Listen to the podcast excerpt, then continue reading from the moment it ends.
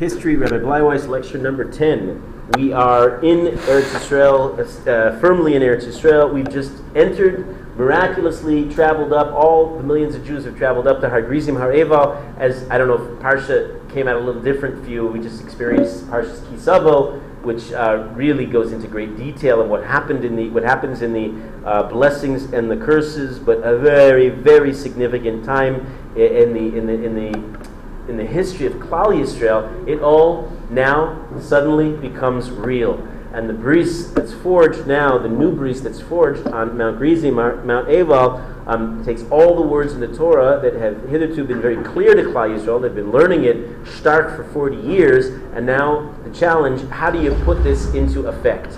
How do you how do you go about? Which, of course, I mean, this is the million dollar question that we're all asking ourselves. I don't think its history if somehow the history is not relevant to our lives. That's at least the way, since history anyway is always selective, you always choose to talk about some things and, and, and, and choose to overlook other things. The only things that I've been trying to draw out are things that I take as mussar directly, as, as, as meaningful in life, and um, that's really the million dollar question. It's one thing to hear. Are you um, sufficiently cool and comfortable with the air conditioning? It's working over there? Okay. You don't feel it back here so much. I don't care, but um, it's easier for, easier for me to stay awake than for you. It would be really embarrassing if I fell asleep in the middle of the year, you know, for the record. Um, you would fall asleep. Oh, okay, just fair lock. We can manage. Uh, you know, the um, anyway, anyway, you know, how do you put this in effect? You know, this year you have. Uh, you may not realize it. The staff in Derech, please. Staff in Derech is. Mm, I'm just great. I work with tzaddikim. I push it. I love. I love my colleagues. Um, every last one of them. I mean, I know some of them better than others, but um, immense human beings, and they're going to teach. They're going to inspire you. They're going to be saying divrei Torah. They're going to be. They're going to be inspiring you just by watching them live. Um, and you're going to take that and you hear the idea, and then you think, oh wow, that's amazing. And now, how do I? What do I do? How do I take that idea and make it a part of my life and actually implement it? Which is really the million dollar question. We're about to go in. We're, we, you know, this Motzei Shabbos we start the Ashkenazim, at least the Sephardim, have already been saying Slichos. Ashkenazim are going to commence with saying Slichos, and that really is a process that goes into Rosh Hashanah, the Aser Tshuva, going into Sukkot, and we're going to be riding this this spiritual wave, this high of of, of uh, exaltedness of coming literally close to Kadosh Baruch Hu, and then there's always the question after that experience goes on. All right, now it's time to go back to the regular year. Okay, forget everything you've just been doing. Remember all that tshuva stuff? Forget it. It's fine. Now to go back and be normal you. And there is that tendency people to do, and it's frustrating because you attained lofty levels. And now, how do we take that and apply it? That's really where Klal Yisrael is holding. They're standing at the precipice, as it were, and it Unfortunately, in their case, it is a down, downward uh, progression. It's gradual in the beginning. We're going to see uh, certain cracks in the, in the otherwise hermetic, uh, hermetically tight um, system of holiness, but it's going to it's gonna lead to progressive downhill. And the reason we learn about it is not to become depressed. Like, oh no, if they're going downhill, then we're doomed inevitably also to go downhill. But no, as we said in the very beginning of this class, the whole point of history is we want not to repeat our mistakes. We want to learn from their mistakes so that we know how to get it right. I mean, the good news is that however you work out the end of days, at least the Chafetz Chaim and many of the poskim are of the opinion that we're living in times of what's called Ikfus of the Mashiach, the footsteps of the Messianic period. We're definitely in some level on the upswing. So, insofar as we can draw lessons from history and use them and implement them in our own lives, we have a potential of really uh, taking the world to the next level we said that they immediately were chayiv in new mitzvahs as a mitzvah of, of, of, um, of challah. They have to be mafrish um, every time they bake a certain minimal quantity. Anybody, anybody been zoch in this mitzvah? You bake a certain minimal amount of bread or challah. But to take challah is one of the 24 gifts you give to the kohanim. Orla, not to consume the fruit as you watch it growing on the trees for the first three years. It's forbidden. Chadash, we said the new grains. Um, we said that the men received bris. That's in Gilgal. That's where the Jews are based. Where the Mishkan is for how many years? They enter Eretz Yisrael. Keep track of this. It's helpful to keep things oriented. Gilgal is a place just northeast of Jericho. Uh, I indicated that we passed it uh, a week before last, and in the Jordan Valley. And um, there they have the bris milah. There the Mishkan stands. Um, the truth is, is that we only know, everybody assumes it's a given. There was 14 years in uh, in Gilgal before it moved to Shiloh. What's interesting is Rashi says that w- that number was just pieced together from a svara, from logic, but it never says that in a pasuk that it was 14 years there. Um, the way they get it is the Gemara in Zvachim says it takes seven years, the first seven years for them to, hello, Eden, welcome. Um, it takes seven years for the people to conquer the land. You're catching us, Eden. We're, we're, we're reliving history. That's why I like to do it anyway. I try to make it more exciting that way. Um, and the Jews have just entered Eretz Israel. And the first seven years, they're conquering the land. They're, they're based in Gilgal, but they're all over the place. Um, and, then, and then it takes another seven years to divide the land up and distribute it to all the different uh, tribes. It's interesting. We have a Mishkan. What is the function of the Mishkan? What do you do? Keep the ark. The ark is certainly there. What else? What do we do functionally? We don't have Yerushalayim in these days, so the Mishkan is the capital of life. It's the capital of everything.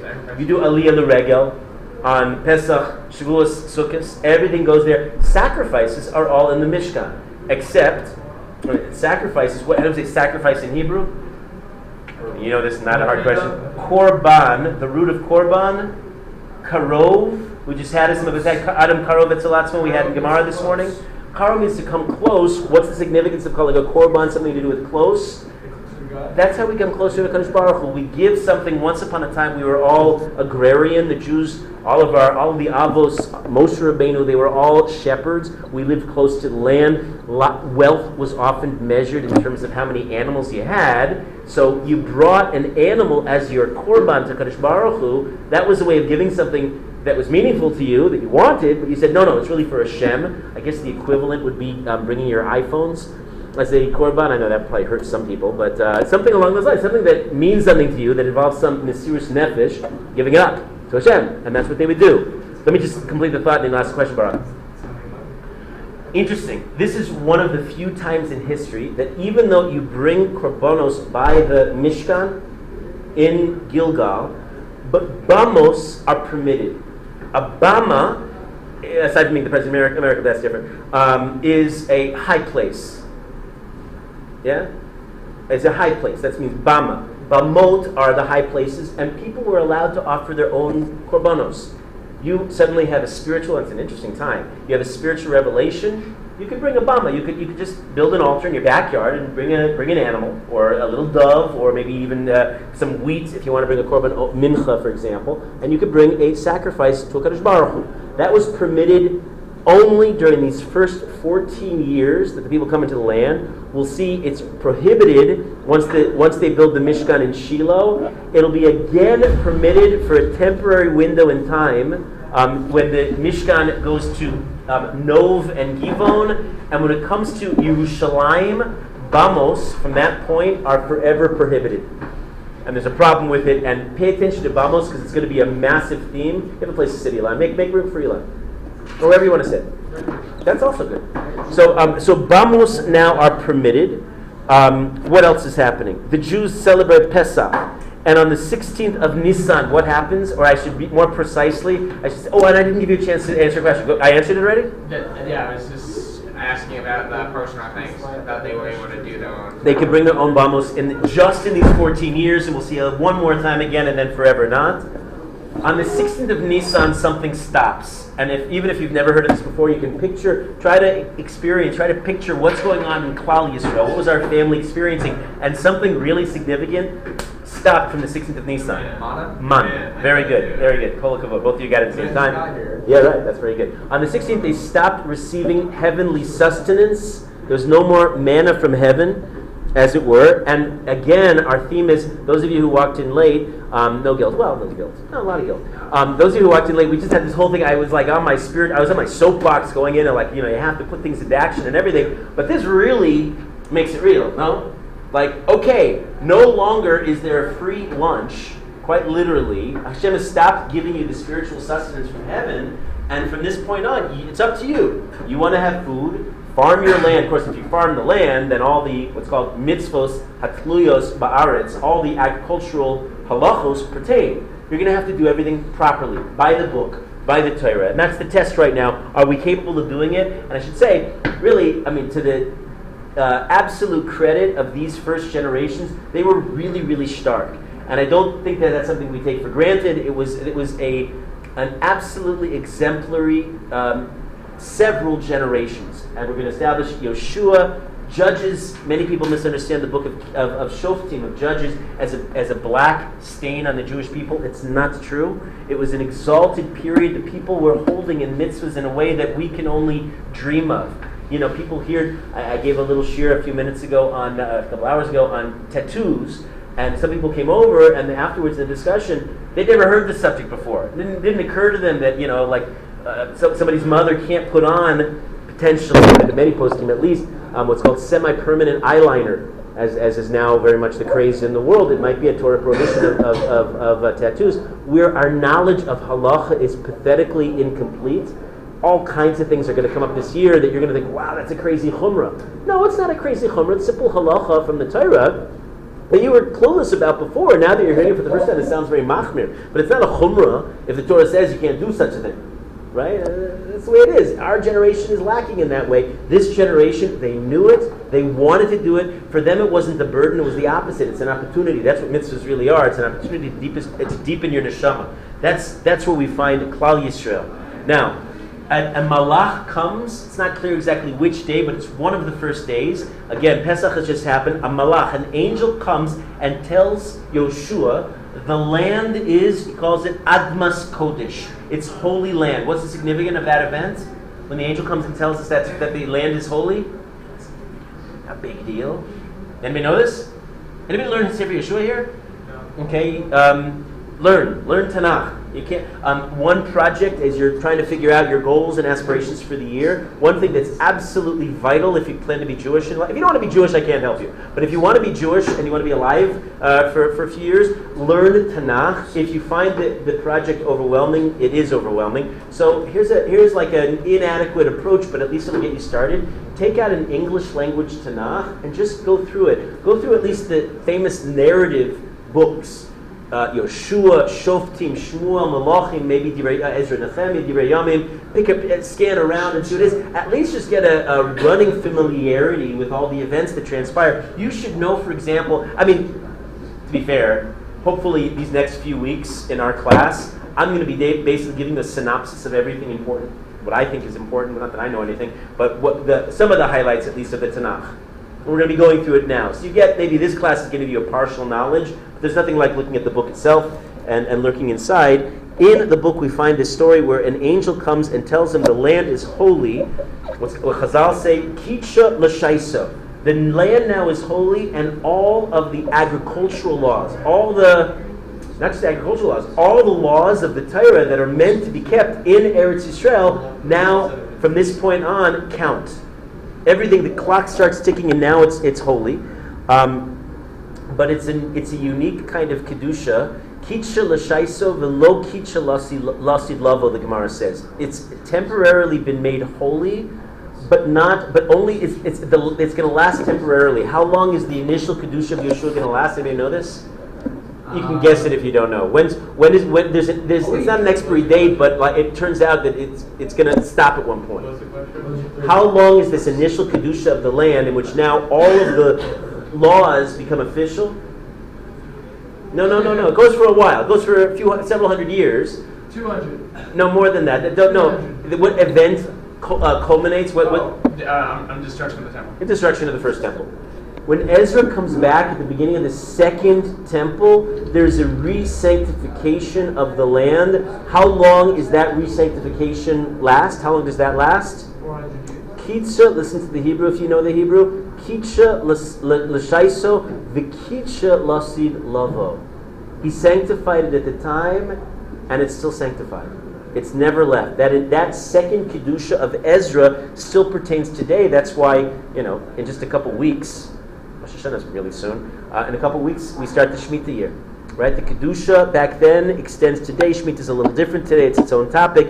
But uh, it's, it's, it, now everything becomes real under Yoshua. Um, Wait, do you think all of Jerusalem is holy?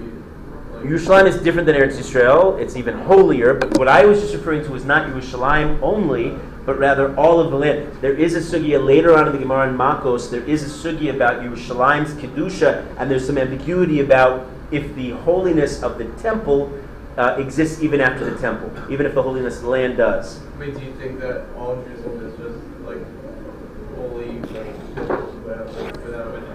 What I think is really irrelevant, because I'm just Menashe Bleiweiss, but I can tell you that the Kedusha of is definitely is definitely uh, is, is is in place and has been in place. We, we the Gemara says explicitly the Shekhinah has never departed from the western wall. Have to be exceedingly careful. The I mean to really concretize that this halacha that we've mentioned before. Be careful. There are Jews who I think incorrectly go up on the Temple Mount today. Um, and they're not allowed to. Uh, potentially, depending on where they're walking on the Temple Mount, they may be, if they know what they're doing, chayav kares for doing so. Um, if you walk in the area of the Mikdash today, which is certainly the area around the Golden Dome and probably much further than just that, they walk in that area and they're in a state of tumas meis. Who is in a state of tumas meis? Impure because of the dead? All of us. All of us, effectively. Anybody here born in a hospital, right? That means that by definition, probably from the, your first moment breathing, you're in the same building as a dead uh, body, a Jew. It's really tumas meis, it's a Jew. That's true. If you were only among goyim, anybody, anybody only among goyim, probably No, if you, Yes. if you were just never If you were, it's possible. It's absolutely possible that a person that doesn't have Tumas Meis, virtually, I mean, certainly implausible, very unlikely that that's the case. Even inadvertently become in contact with dead bodies. It comes up a lot in life, especially in the modern world. We're not that old, like, we haven't. Okay, you're right. If somebody, they used to be very careful with such things. If your parents were very careful and you were home birthed and you were, you know, they were makpid on such things, you might know. Even if you're in doubt, though, we're talking about nisa d'oraisa. It's, it's a nisa d'oraisa, a Torah prohibition to enter the area of the uh, actual temple. Says, says it around here? No. Is it over here? So, the, uh, uh, in the holy temple, anyway, just to illustrate your, the point, you know, uh, the area the temple person walks there, the holiness is absolutely replete there, and a person could potentially be chayav kares. Chayav kares, if I say that, that means anything to anybody? I guess it's not that big of a deal. It just means that your soul dies and you die prematurely in this world, and all your uh, kids and their kids and their kids all die early, and you're cut off from the Jewish people. That's pretty much Wait, it. but, That's kares. Rabbi, um, what was I gonna say? Oh yeah, but can holiness, Try, don't try this at home, kids. Yeah. can holiness be removed from an area? Yes. Can holiness be removed from an area? an I mean, as I said, it's Bias Rishon, the destruction of the first temple, the holiness of Eretz Yisrael was effectively ceased. So there is such a concept, yeah. What if the Kohen had a heart attack in the base of Mikdash? Like the Kohen Gadol had a heart attack in the Kodesh HaKadosh. Yeah, it happened all the time. They were, they were. Uh, we're going to see this in the second temple. Right, very good. You learn, you learn the Mishnayos and Yuma. Mishnayos and. Yumas. De- people that. The. Kohanim near the end of the second temple period were notoriously corrupt, and like you said, they, they, they died frequently there. So what? No, in the first temple period, let's say, where there weren't. There were ways of cleaning it up and making sure there wasn't there wasn't too much space anymore. There was too much space all over the structure. Right, but there's ways of getting around that issue. That's th- there are ways. This I mean, this is a huge, huge topic in halacha. Wait, Rabbi, um, I'm talking about nowadays. Is, Yes. like, is Jerusalem just de facto holy, or like there are areas in Jerusalem? There's a are not? question Are exactly. there areas in Jerusalem which are Arab? The question you're asking is, is multi-layered with lots of potential ramifications, or as you say in Aramaic, lots of nafkaminas. My shir should recognize that expression from this morning. Lots of nafkaminas. Um, it depends. Uh, if you, uh, the Gemara in Makos talks about this, that if you want to, after the temple, bring a korban up on the temple mount, you know, does that have any significance whatsoever? Is the altar still somehow uh, receptive, or the area of the mizbeach? Their, question, each each question is uh, relative to the category of halacha, so you have to really go into depth on the question. But in general, if you're asking a general question, I'll give you a general answer. Yes, there is a kedusha there. Depends on what, what, what the level of kedusha you're, you're you seeking. I'll say. You know, the, the, the stakes are very high here. I don't mean to intimidate anybody, or maybe I do, but um, it's pretty intense here. You know, back in um, in, in Schmutzlaritz, I mean, in, in, in uh, back back what they call home, I like to call it self-imposed exile, but the um, back back over there, you know, a person sins, Mr. Fairlach, not really, it's really a problem, but you a person sins in Eretz Yisrael, whew, it, I mean, you know, you're in the makom, uh, the Heichal Hashem, you're in the palace of the king. The stakes are extremely high with ramifications that affect all of Klal Yisrael. right? That's why a person's Mechal Shabbos, I don't know, in Tel Aviv, so that potentially has um, reverberations, like mystically, on every Jew here. If, if, if a Jew gets run over, Chas v'sholom, in Yerushalayim by a car, that may have something to do with the fact that a Jew did something elsewhere in Eretz Yisrael. We're all part of the same guf, we're all part of the same body, and so absolutely this takes very high. It's very intense. If we would see what's going on around us spiritually, if we saw the demons and the angels and all the various things, we would, oh my goodness, I better you know shape up. I already illustrated this. Um, you know, the min- didn't I say this here? The minhag of the Chevra Kadisha in Yerushalayim, how it differs from all of the minhagim because of the intense potency of the Kedusha in Yerushalayim. Did I say this here? No. Barak, you with me all day, so you know you know every, everything I say. But um, but um, the kedusha in Yerushalayim is such that the minhag in Yerushalayim, when a man dies, doesn't this sound familiar? A man dies. Good morning, Shir. It was morning shir. A man dies, and they say they make an announcement after they've given the eulogies. They say all of the descendants of the of the deceased should remain back, and other family members and friends go off and bury the dead.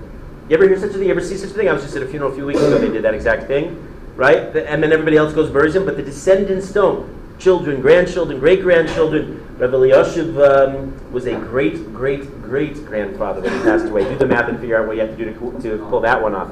Uh, think about it. Intense. How many grades? Great, great, great grandfather. You do the math. So how many? I'm not going on that tangent right now. How old was he? I'm not going on that tangent right now, as insistent as you are. The uh, anyway, anyway, when they when they um, you figure it out. He's 102. The um, they uh, now you're now I've lost you. I realize everybody's like doing math right now. Stop. Let me get back. Let me get back to Yeshua too. I'm coming with a tangent. Anyway, the minhag of Yerushalayim is they, they have the descendants go back. Why? In Yerushalayim, you don't realize what's going on in this area and what kind of spiritual potency exists. Any seed that was spilled, this is Kabbalistic. I don't claim to understand this really, but here's the tradition. Any speed, any seed that that man spilled in his lifetime, um, any seed, becomes demonic, turns into a demonic force out there. And when the per- somehow, when the person dies, between that point and getting buried, those demonic forces are out to get him, and potentially are a threat to the soul before he's safely buried. So what's the antidote to those to that seed according to the tradition? If all of the mitzvah seed, in other words, those that the seed that actually was used for puravu and therefore became his live children and thereby grandchildren, great grandchildren, great great great grandchildren, and the like, um, they stay behind because the Kadosh Baruch Hu's midas rachamim, his quality of mercy is greater than his quality of justice. So that mitzvah seed overrides all the demonic seed. Some of they stay back, and the demons also stay back and can't injure the deceased, and then you get him proper burial. I just bring this as an illustration of there's something going on in Yerushalayim. To answer your question, I'm coming back to Yosh- to say for Yoshua. As we said, the man ceases on the day after Pesach. The man that they had collected, um, the last man they collected was on which date, logically? Seventh of Adar. When Moshe died, the last day they were outside of the land of Israel. Um, when um, 39 days later, um, the man had lasted till the 10th of Nisan, and um, em- no, must have lasted till the 16th of Nisan. So I don't know how I got that. I have to do the math. Anyway, now they're entering a new phase of hashgacha pratis. Now it's divine providence that's very connected with our behavior. Keep mitzvahs, be a mensch, treat people well, and it goes well for us. Now, um, Yeshua, at one point, sends two spies to their first, uh, their first target, their first place that they're meant to conquer. Remember, they're coming to land as a conquest because they're evil people. Even you missed this part, but we're talking about the nature of the Canaanites. They're really gross. They're foul, despicable human beings. And Hashem commands, is a specific mitzvah in the Torah to wipe them out, kill them. They can't be spared. And Yericho is the first target, the first city that's also evil through and through. And they send spies. It's a little bit strange. Mepharshim asked about this. Wouldn't you think that, you know, they learned the last time around that sending spies may not be the way to go in life? Right? Last time we spent we sent spies, how many years did that cost us? Right, not quite 40 really, 38 by the time 38, 39, right, by the time you're through. But it didn't really work out very well. So they learned from, they learned now. It's different. It's different. And this is totally different. First of all, he sends two spies, and they have impeccable credentials. Their morality is not at stake. Everybody know who the Medrash says the two, two spies are? Kalev, who for sure, you know, you have to worry now, he's the second time He was the around. He was one of the first spy. Exactly. Now he's the second spy. And the second one, Yeshua's in charge, so he's not one of the spies. Now it's Pinchas. So you don't have to worry about Kalev and Pinchas, pure tzaddikim, and they're not going to scout. What is the purpose now of the spies? And it's typical if you know the patterns in history. What are we really seeking? If they're friends. Hitzdiku et tzaddik, Yeshua Russia. They're seeking the tzaddikim. Chas v'sholom. Like Avram Avinu says when Hashem is, is, is about to destroy Sodom and Amorah, Chas v'sholom, what if there's some innocent righteous people in the mix? We don't want to kill the good. We want to make sure that everybody gets a proper judgment, and they're going to seek out good people in Yericho. That's their that's their that's their agenda. Say it again. Were there any Yes. were there? I guess. Yes, they did. In fact, they went there and they found uh, um, a prostitute with a heart of gold, as it were. Her name is Rachav. Wasn't Who? hottest girl ever? What's that? She's the hottest girl Yeah, if you say her name Um, three times. yeah, I mean the Gemara in Megillah has a more tactful way of expressing it than that. I would I would use a slightly different formulation. No, it says If you- right if a man says her name Yeah. three, names three times, it, it doesn't go well. How about if I say it, put it that way? Um, actually, th- that only works though if you know what she looks like. Yeah, they, they said that. They said it in the Gemara three times and nothing happened. Yeah. Yeah, yeah, because they don't know what she looks like. Rachav, in fact, in that Gemara is is, is equated with the what she's one of the four most beautiful women. The the Brisa tells tells us to walk the planet. The other three, interesting. Oh, oh, some add Baba Baba Basra adds Chava, adds Eve, but the original are Sarah. No, no, no, no other imahos make the list. Just Sarah. Esther. Esther's there, correct? And there's one in between that is, uh, we'll, we'll see. She's not as well known, but she's a significant player. She's one of David's wives. Her name is Avigail. So Sarah, Sarah, Rachav, Avigail, and Esther in, in order, and then some add, add Chava. Um, anyway, Rachav, when the when the um, spies, when Kalev and Pinchas, it's not identified by name, they're just called the spies in the Psukim, they go around Yericho. The locals get word that somebody's there. They start to go after them. Very much shades of the story is very much parallel to the story of Stone, when the angels go to visit Lot. It's a very similar kind of dynamic there. Um, they, she saves their lives. She lowers them out the back window, which also is the um, the back window. Also is the back wall of the city.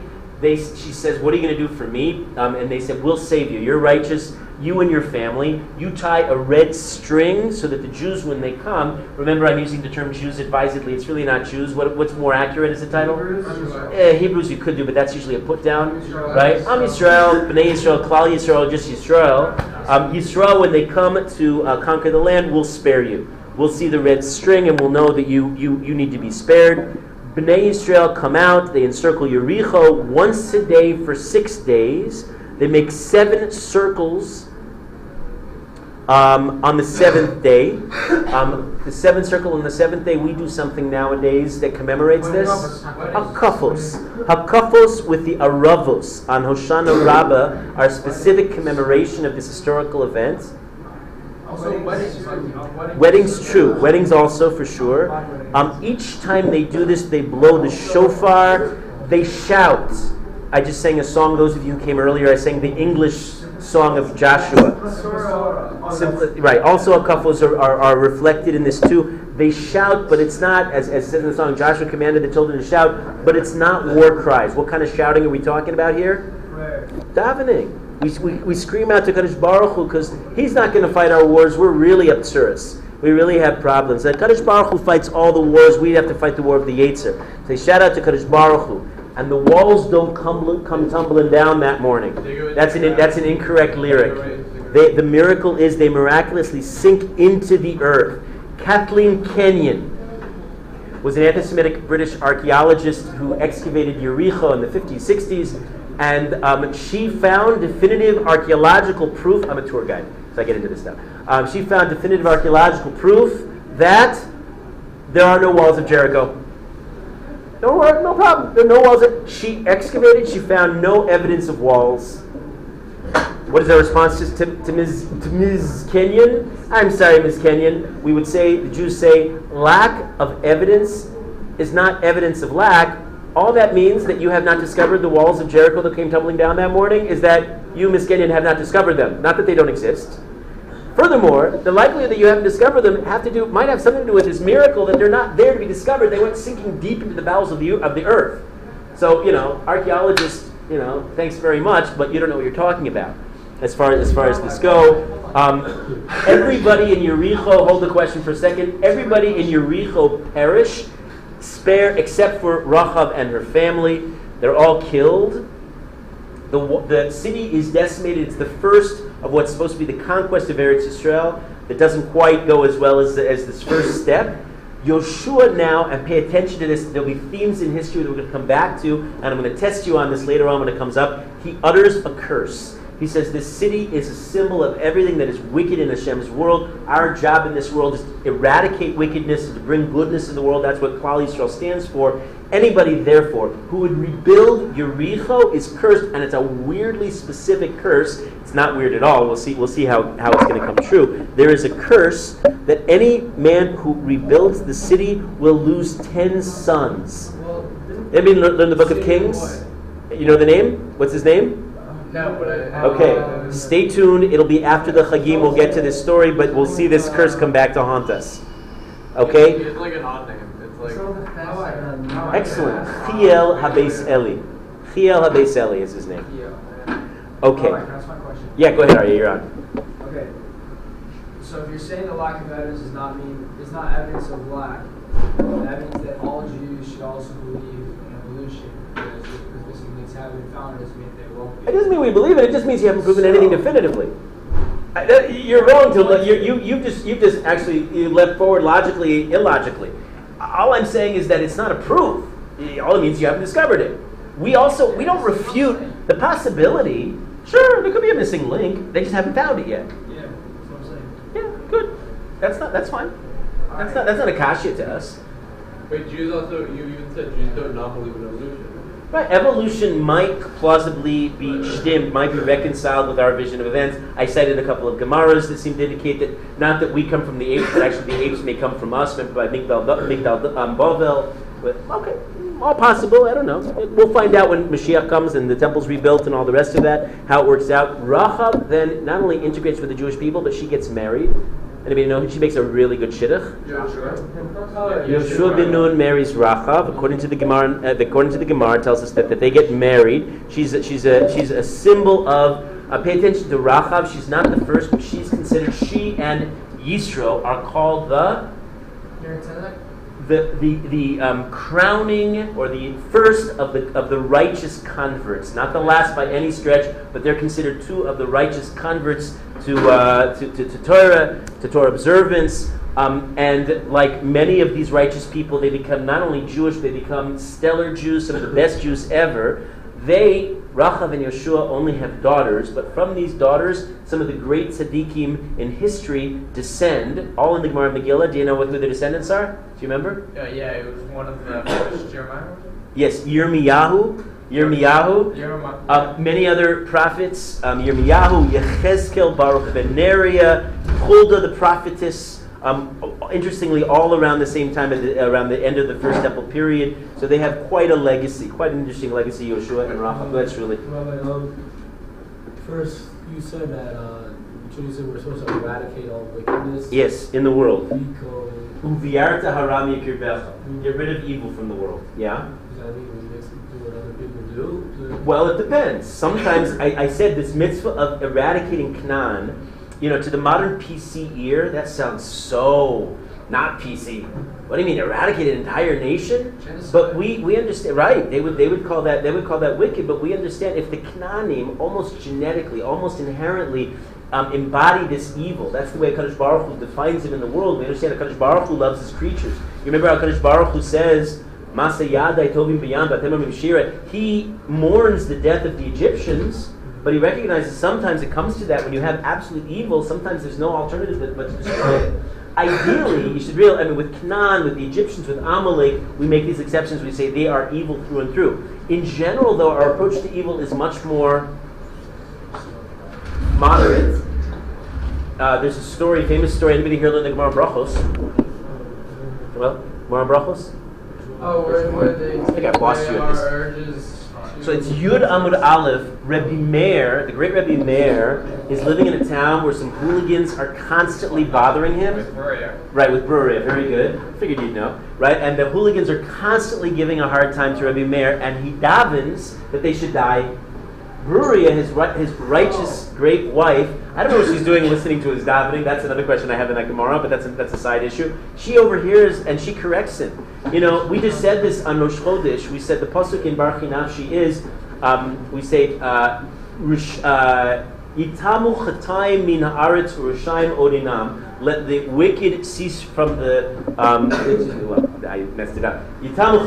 Let the let the let the sinners' sins cease from the land, and there won't be any sinners left. She says, look at the pasuk carefully. It says, let the sins, not the sinners, the sins cease from the land, and then there won't, won't be any sinners left. She said, don't daven that they should die.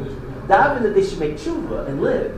And that's much better, and that's what HaKadosh Baruch Hu deeply desires. He, he loves us. He loves his creatures, and he wants us to make good in the world. And so Rabbi Meir takes the mussar from his wife. Good, good lesson. We should all listen to our wives. Um, he takes the mussar from his wife. He davens that they should make tshuva. They do. Isn't it also uh, going against like uh, Hashem? I mean, I know Hashem obviously commanded us, but why would Hashem make so many nations? You know, we're supposed to eradicate them all. Like Hashem created something not good. I think it's a great question. Why make these nations if they're evil through and through? Shouldn't well, you know? He could design all history any way he wants to. Why have the existence of Amalek, of Canaan, of these wicked nations? You want to give it a go? Yes. Remember, I'm saying questions like um, are we going without a verse? I'm saying like we're, Yeah, supposed, to, we're supposed to fix the world, right? Yeah, So, so let me let me address the question. I think the question really gets into what's called bechira chofshis, freedom of choice. He creates human beings, and we're left our own devices, and that includes the possibility that we go really bad, we go really sour. Right? Yetzer lev adam rak ra min urav. The pasuk says in the end of Parshas Breshis, it says Hashem looks in the generation, Noach's generation, it was just evil at its core. He sees this potential for human beings, um, utter evil, um, and and um, and that has to be part of the mathematical equation, the potential to achieve ultimate evil, where nothing of sanctity exists in the world, and um, and and then we have to make good on it. So that means that they also have the chance. Uh, They have a chance to redeem it and to turn it around for sure. Why do we take away the chance for them to do tshuva? Good question. It's a good question. There was a chance. Humanity has always that chance. It seems that Canaan and Amalek and a few of these exceptional nations are in a different gather altogether. And it's similar to what we say by Paro. Paro had a chance up until a certain point, at which point he forfeited it. And the same must be said by them as well. Good questions. Um, I'm giving you, I, I admittedly inadequate answers because the questions are stuff of whole shiurim in themselves. So I, I, I realized as we, we, we rampage our way through history, I'm going to be raising issues. Go find out for yourself now. Let me move on. Let me move on. One last quick question, and then, then we're going to we're going to proceed. We're not in any rush though, really. Like we have a whole year. We have a whole year, except that I got a lot of really great stuff. It's only a year. I got a lot of great stuff that we're going to go through. I mean, you know, I want to take you into the, I want to take you into the Spanish Inquisition. I want to take you into the Chmielewski massacres. I want to, you know, revisit revisit uh, Amsterdam in the days of Shabtai Tzvi and like that. So that you'll see time will pop, time will fly. years and it's only been three I know, but I, I told you I do I do the very beginning pretty quickly. We're going to slow it down when it gets when it gets interesting. So So the very beginning is the best part. I agree. Go ahead. Uh, so you, you brought up Yes. um, just because you brought up Roth of India. Because they're considered the Rosh Hagerim. They're the head, the beginners of the of the. Visiting Yitro's grave is like the Druze holy site, right? Are we going to visit it? Um, yeah, you, um, Ilan is, is asking about Yisro's grave, quotation marks. Um, it's in a place called Nebi, Nebi Shweib. It's just above the city of Tiberia and near the hike of the Arbel. It's a Druze tradition that has no Jewish legitimacy.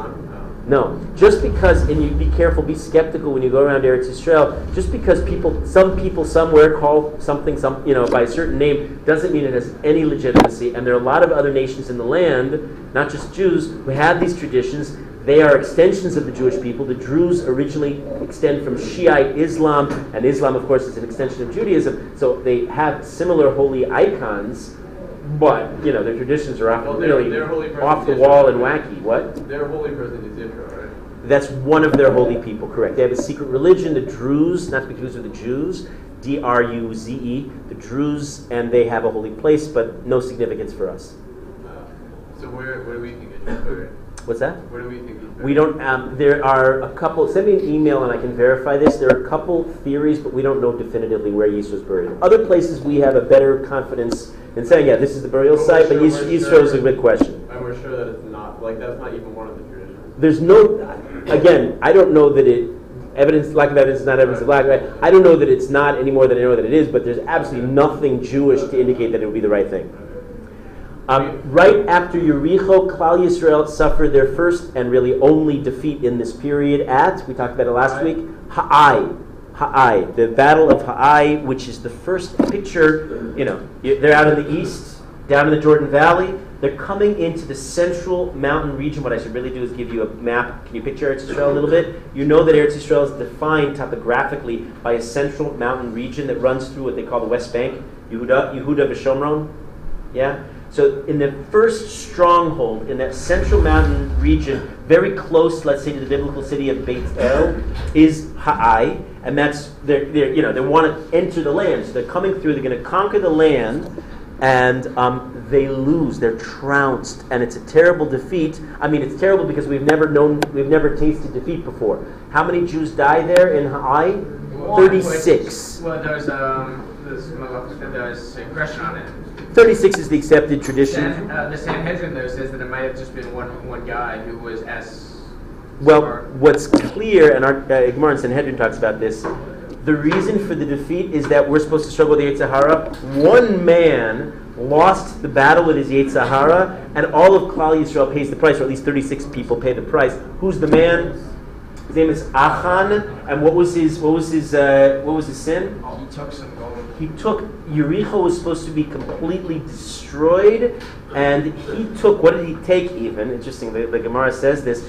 He just took one garment and some gold and silver, and he was going to use them all for the Mishkan. Meaning, he took what he took, l'shem shamayim, and even so, he didn't follow the rule book, the rule book, the Torah, right? And and and so that was a problem. That was a problem, and the Jews have Yeshua's only defeat. Moshe was never defeated, and Hashem says, and I just did this over Shabbos. The Gemara in Sanhedrin talks about this. They have sinned. Hashem is trying to preserve the dignity of the sinners and not embarrass them publicly. But it's understood it was really one person's sin. And listen to this. This is the last time in history that Klal Yisrael is punished collectively. We have other instances in the Torah where a few people do bad things. Another instance is Dasan and an Aviram go out and collect sticks on Shabbos, and the nation's punished collectively. Anybody a camp counselor here? Right? You have some experience. Anybody a parent here? You'll have this too. Um, one no-no in basic discipline is you'd never punish collectively, because then the good guys get punished with the bad guys. That's not fair. You're not teaching good good midos that way. No. So what's the going on here where Hashem punishes Am Yisrael collectively? Everybody has to suffer because this one man sinned? He's at a higher Because. Rabbi, That's the answer. Kol Yisrael Areivim Yisrael, Kol Yisrael Raven says that we're have to bring down excellent. The whole team. Right, right. And in these days, in these lofty days that Jews are really holding on such a stark level, it's reasonable to say if he sinned, on some level, it's your problem. It's your problem. You should be doing better. You should be setting a better example. You should be doing more. And, and on that level, all Yisrael is, is, is punished collectively. Um, we're never going to see this again, which is an indication that the nation is very gradually declining. And you, you can only punish everybody if they're going to. What's the purpose of punishing? To, uh, to prove. A learning lesson? Right. In theory, um, a lot of us like to punish to get back, to get revenge. Some parents are like that. It's terrible parenting. Your kids know immediately when you're when they're punishing punishing you to get you. You know, they say this is going to hurt you a lot more. It's going to hurt me, kid. Right. The inverse of the usual statement. Right. They, they really want to. They're, they're punishing punitively to get you. Kadosh Baruch Hu never punishes that way. He takes no pleasure in our pain. Quite the contrary, when we experience pain, his pain is even greater. It's more acute. It says that in this week's Parsha. That Hashem does not want to punish us. His punishment is meant to be taken by us as a sweet little potch, right? A little hand slap kind of a, kind of a punishment to straighten us out. He wants us to learn. He wants us to grow. And that's the nature of the punishment here. And you can do that collectively when the people are on such a high level that they say, oh, whoops, this is our mistake. They take it, they take it in the best possible way, and they, they make tshuva from it. That's, that's, the, that's the spirit of the times. What happens to finish the story, and then you'll ask, is um, Achan and his family are taken to a valley called Emek Achor. They're stoned. Uh, no cannabis involved, though. This is rocks. Um, they're burned to death. Uh, and there's a machlokis if his sons indeed are killed or not. And then Yeshua goes back, and round two with Ha'ai, the city is captured. It's destroyed and it's captured. So that's the, that's the end of this first episode, and there's a, you know, everybody's clapping all hate now. We better um, take a little, little spiritual inventory and clean up our act. Are you? Um, how does the Holocaust fit into something like God punishing you, giving you a slap on the wrist? or anything? It's an incredibly deep, difficult question. How does the Shoah? I hope that we get, we have time. One of the, I mean, we have to do this topic well and carefully. And I have what I, I mean, I've really worked out. I spent hours and hours trying to work at my presentation here, where we have to address your question. But we can say, since it's premature, we'll get to it in the spring. At this stage in history, what we have to say is that there's no comparison. You can do certain things collectively to Klal Yisrael, and they'll take it as a lesson in ways that in the generation of the 1930s and 40s, Klal Yisrael, with their relatively very low level, you punish them, and their conclusion is, you know, like Elie Wiesel, the guy, guy wrote a Nobel Prize. He's a kofer. I mean, at least when he writes, anybody read? There's a classic book called Night, but it's kfira, it's heresy. He writes his famous image of like, uh, you know, Kadosh Baruch Hu, Chas v'Shalom, hanging on the gallows in in in, uh, in the concentration camp. You know, that's the wrong conclusion to draw from the Shoah, clearly. But the nation was not at the level. So then the real Well, question is, know. how then? What are we meant to understand? What was the message of the Shoah theologically, if you must? And that's a discussion. And like Torah has an opinion on everything under the sun, there's something to say on the subject. Wait, but. I'm gonna I'm gonna I'm gonna push it off because it, again we'll be here all day, and there's a time we'll do that topic. Bro, just one thing about what you said. I, you might be wrong, but I don't know if you can say something like that about him because, like, I know a lot of rabbis that have like big position have made like exemptions for people from that or from the Holocaust. They're more generous. They're more generous with Holocaust survivors. It's true. It's true. The notion, however, maybe Elie Wiesel, I don't know. I can't say. I don't know. I will my anyway. But the notion is obvious heresy. Right. Whether he's a heretic or not, that's maybe that's I'll let Hakadosh Baruch Hu, You know, that's that's his business. But the idea is clearly a problematic idea. Um, four nations come to Yeshua and lie through their teeth. They're actually Chivim, which is one of the seven Canaanite nations. Um, but they say, Oh, we heard about you and Hashem and the Torah, and we came from a distant land. Look, our shoes are all worn out. And then we were like, uh, And they're all turned up clothes, they wear sackcloth, and they come and they say, We just love Hashem and the Torah. Won't you please let us become Jewish? And Yeshua, being the trusting soul that he is and the loving soul that he is, um, is impressed and um, he welcomes them in. After the fact, and he makes a promise, you can be Jewish, and he's not one to take back his promise, the truth becomes revealed. They're Canaanites. What they were really trying to do, they're devious. They're trying to, they, they were scared of the Jews, and they're trying to uh, avoid the death penalty. Now that, they're, now that they've been converted, uh, Yeshua can't reasonably kill them. They are appointed now, and there's a reference in the beginning of this week's Parsha. Look at Rashi, Parshas Nitzavim, and you'll see this is not the first time that people deceive their way into the, into the nation and become water drawers and woodcutters. And that's what the Chivim become, these four nations, the Chivim, um, who are from four cities, including a biblical city called Kiryat Yearim. Anybody know Kiryat Yearim in the, in the Tanakh? Well, you'll learn it because we hope that we hope to um, That's where you host you. That's where I That's where you live. live. That's right. That's right. That's, I live in a place that probably is biblical Kiryat Yearim. Today it's called Telz Stone. Anyway, this is one of the four cities that was originally a pagan Canaanite city of these Chivim that afterwards they become converts. Know, isn't that scary? I'll show you my pagan neighbors now. Baruch Hashem, now we, Torah has taken over in that their city. Good news. Um, the nation is outraged. They expected that their leader would be a little bit more skeptical, and uh, they're, they're, they're understandably upset.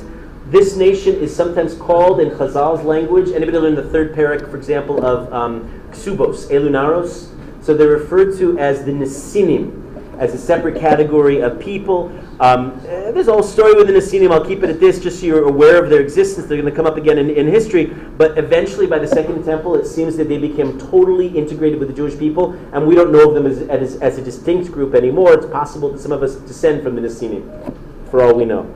Anyway, they, they come into the peop- into the nation. I'm giving you right now some of the highlights from this period. I'm skipping some things. I'm not doing this comprehensively.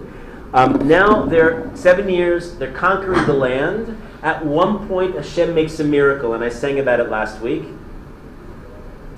The sun stops in Givon, above Givon, which is not far from here. We can actually hike to Givon if there weren't so many pesky Arabs out there trying to kill us. Uh, but there's a place called Jib, just north of the, of the city, and the, the place called Givon. The sun stands, stands still, the moon stands still in Emek Ayalon. Um, this is Hashem's assistant, assistance to Yeshua as he conquers now 31 kings around the country. You remember the song last week. And the purpose of this is to dispel any illusion that anybody has about who's really the source, capital S, of the Jews' strength. The, mir- the, the victories are so incredibly miraculous. There's no way that this this people who just came in, bedraggled people after 140 years, is somehow leading all these uh, military victories. Clearly, a Kadosh Baruch Hu is successful. Now, listen to this. Um, the sun stencils, the moon stencils. Just like we said by the flood, by the Mabul, many, many cultures around the world, disparate cultures around the world, have traditions, have a Mabul tradition, which we don't say this is proof, but certainly it's a compelling indication that maybe it happened. They integrated, if, if the story became integrated into their own legends and their own histories, so too here, um, many, many cultures around the world have legends, have a tradition in their history of the sun standing still and the moon standing still, including just talk about diversity. American Indians have such a legend. Polynesians, Hindus, Chinese, Mexicans, like literally all around the world, and many, many others. Uh, they have a record of the time the sun stood still. The um, they conquer the land in seven years, only they don't. For reasons that are never fully explained, the job is left incomplete, and we're suffering still till today. Arguably, the problems that we have Anybody study the map of modern Israel? It looks something like this Jew, Arab, Jew, Arab, Jew, Arab. We're living on top of each other. And um, for some reason, they don't seem to like us very much. Um, and that's a problem. And the fact that we've had pesky neighbors in our side is very much a fulfillment of Psukim we just read yesterday in Parshas Kisavo, which talks about, you know, you don't get rid of the nations of your land. They're gonna, you're going to follow the ways of idolatry. They're going to be a perennial thorn in your side, and they're going to be problems. Uh, that's the state of affairs as we find ourselves today. Um, near the end of the book of, Jericho, of, of, uh, of, of Yeshua, after 14 years in Gilgal, we said this already, the nation moves, the center moves, center of gravity moves up to the holy city of, not really a holy city, but a significant city of Shiloh. Anybody been to Shiloh before? Uh, last year, if you're, if you, it, again, everything's possible as far as I'm concerned. A lot of it depends on logistics. But at the day after the closing banquet, I did a voluntary. Anybody want to come can join us. Tour of Shiloh. It's a gewaldic place. Uh, very, very interesting. When we were there, how recently? Where is it? Shiloh. It's about an hour north, uh, deep into the Shomron area. I was there two years ago. Okay, it's changed even since then. They've tried to upgrade it. I think they've low graded it. I think I think it's worse than it was before. But you can still see things and take out a Tanakh and walk in the footsteps of Eli and Chana and Shmuel and Navi, and uh, very exciting to do Wait, that. Is it dangerous? Sure, It- It's in an Arab I go all the time anyway. It's not terrible. Jews live there too. Um, after 14 years, they moved the Mishkan to Shiloh. Shiloh is situated in the tribe of Ephraim, Yeshua's tribe. Yeshua observes the first Shemitah um, with them. He dies six years later. And for the next 369 years, the capital of Klal Yisrael is in Shiloh. As we said, it's the center, it's the site of the Aron Kodesh. Everybody goes for Liyah L'Regel, Korbanos, they do Sudas Mitzvah, all the Kohanim are based there.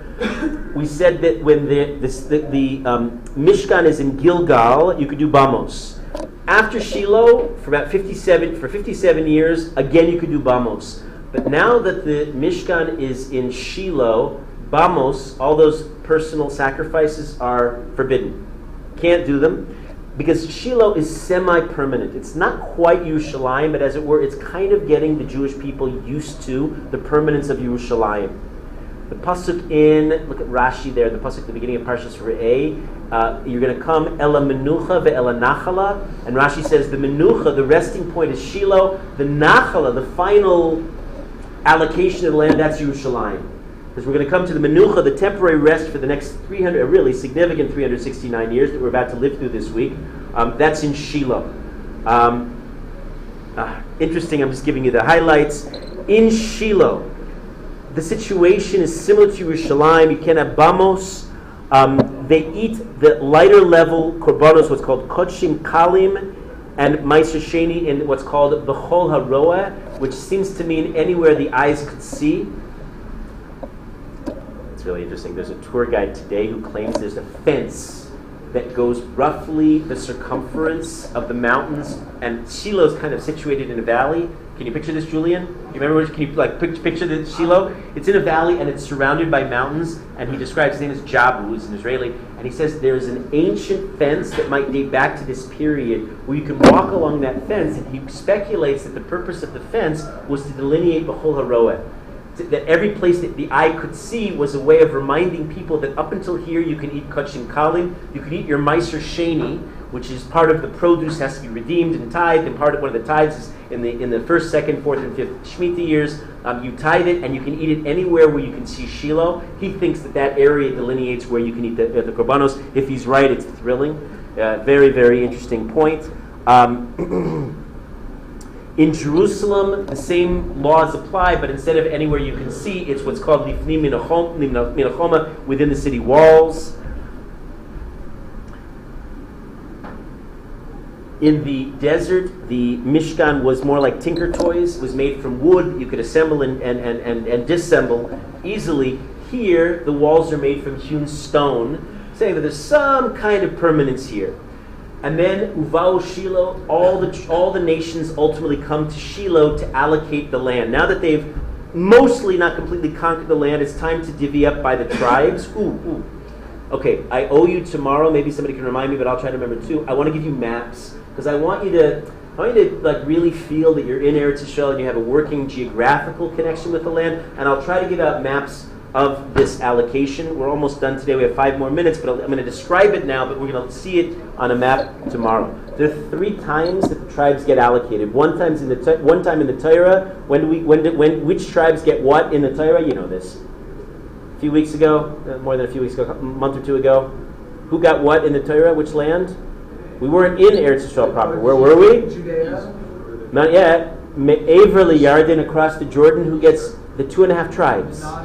Half of Menashe, half of Menashe, Gad and Reuven. Gad and Reuven get two and a half tribes. They get their land. Moshe distributes that. Those are in lands conquered from Sichon and Og, Melech HaBashan, and they get their land. It's almost the same level of Kedusha of Eretz Yisrael, but not quite. Then in Gilgal, two and a half tribes get their land. Who are they? Who are the next two and a half tribes to get their land allocated to them? It's Yehuda, Ephraim, and the other half of Manasseh. And now they all come to Shiloh for the for the rest. The last seven tribes haven't gotten their land, and another miracle is about to transpire. They come to Shiloh, and it's described in Parshas Pinchas. We'll look it up in Parshas Pinchas. They get it, what's called al pi goral, by, by, by the lottery. It's kind of a lottery going on, but you know what al pi goral means, the Gemara says? The lottery speaks. And it says, oh, this exact dimension, and they give it out by borders. They know exactly every square centimeter giving out to different tribes. This is Yisachar, and that's Zvulun, and this one goes to Binyamin. Why does it have to be miraculous like this? Think about allocation of land, and then think about people and, and the yetzer hara. They would fight for. Yeah, right. Nobody can raise a question. If it's clearly from the mouth of the Goral, it's clearly from the mouth of the Kadosh Baruch Hu, you can't say, hey, I want different land. Doesn't work that way. Even though, interesting, Zvulun is unhappy. Another Gemara in, in Megillah, Zvulun protests, I want a different land. But they have their land. Um, there's a whole ceremony. Yoshua's present. The Kohen Gadol is present. Who's the Kohen Gadol? You can guess, even if you don't know? Elazar. Elazar, the son of Aaron, is still alive.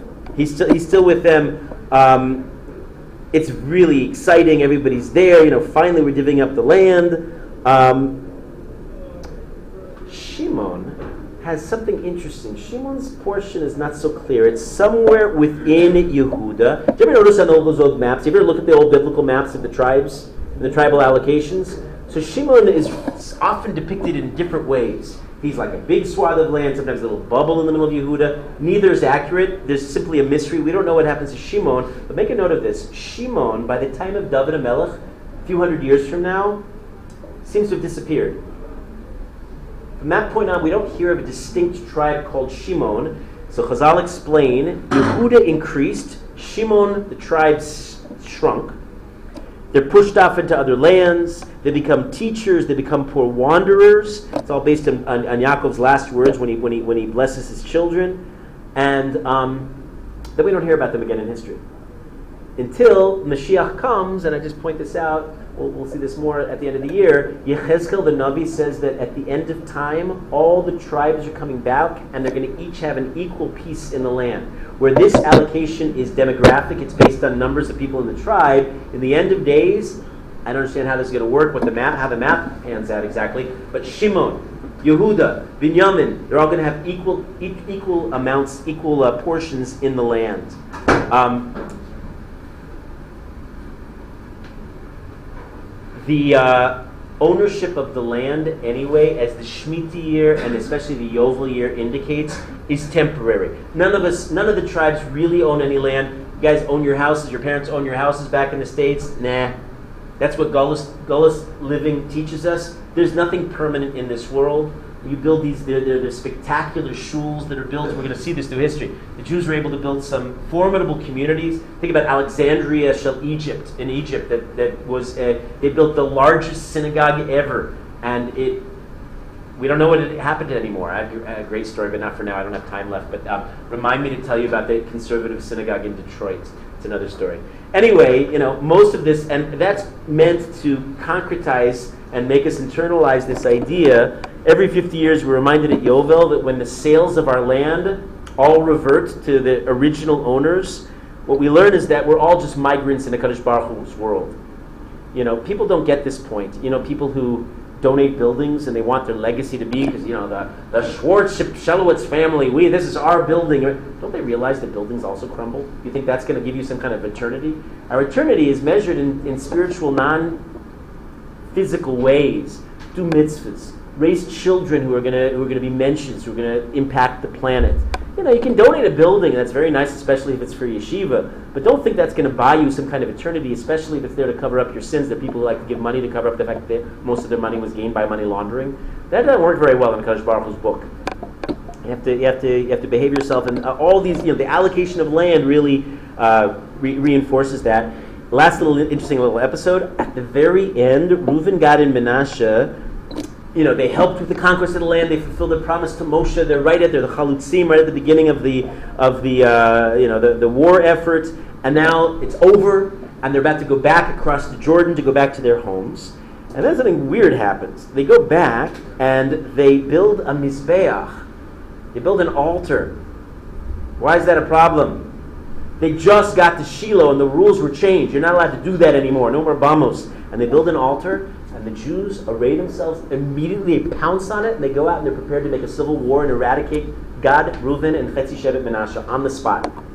Go look it up. It's in it's in it's in uh, Yoshua, and um, immediately the, the two and a half tribes say, "No, you know it's a mistake. You misunderstand. It's okay. We didn't mean it. It's fine. It's fine. It's fine." And they explain themselves, and a civil war is narrowly, barely averted what this shows is that the people were not prepared to tolerate anything. Because if you tolerate any little bit of injustice, any evil, anything that goes against the book, you start a little bit now, it grows and grows and grows, it becomes a cancer, becomes a tumor, and it'll never stop.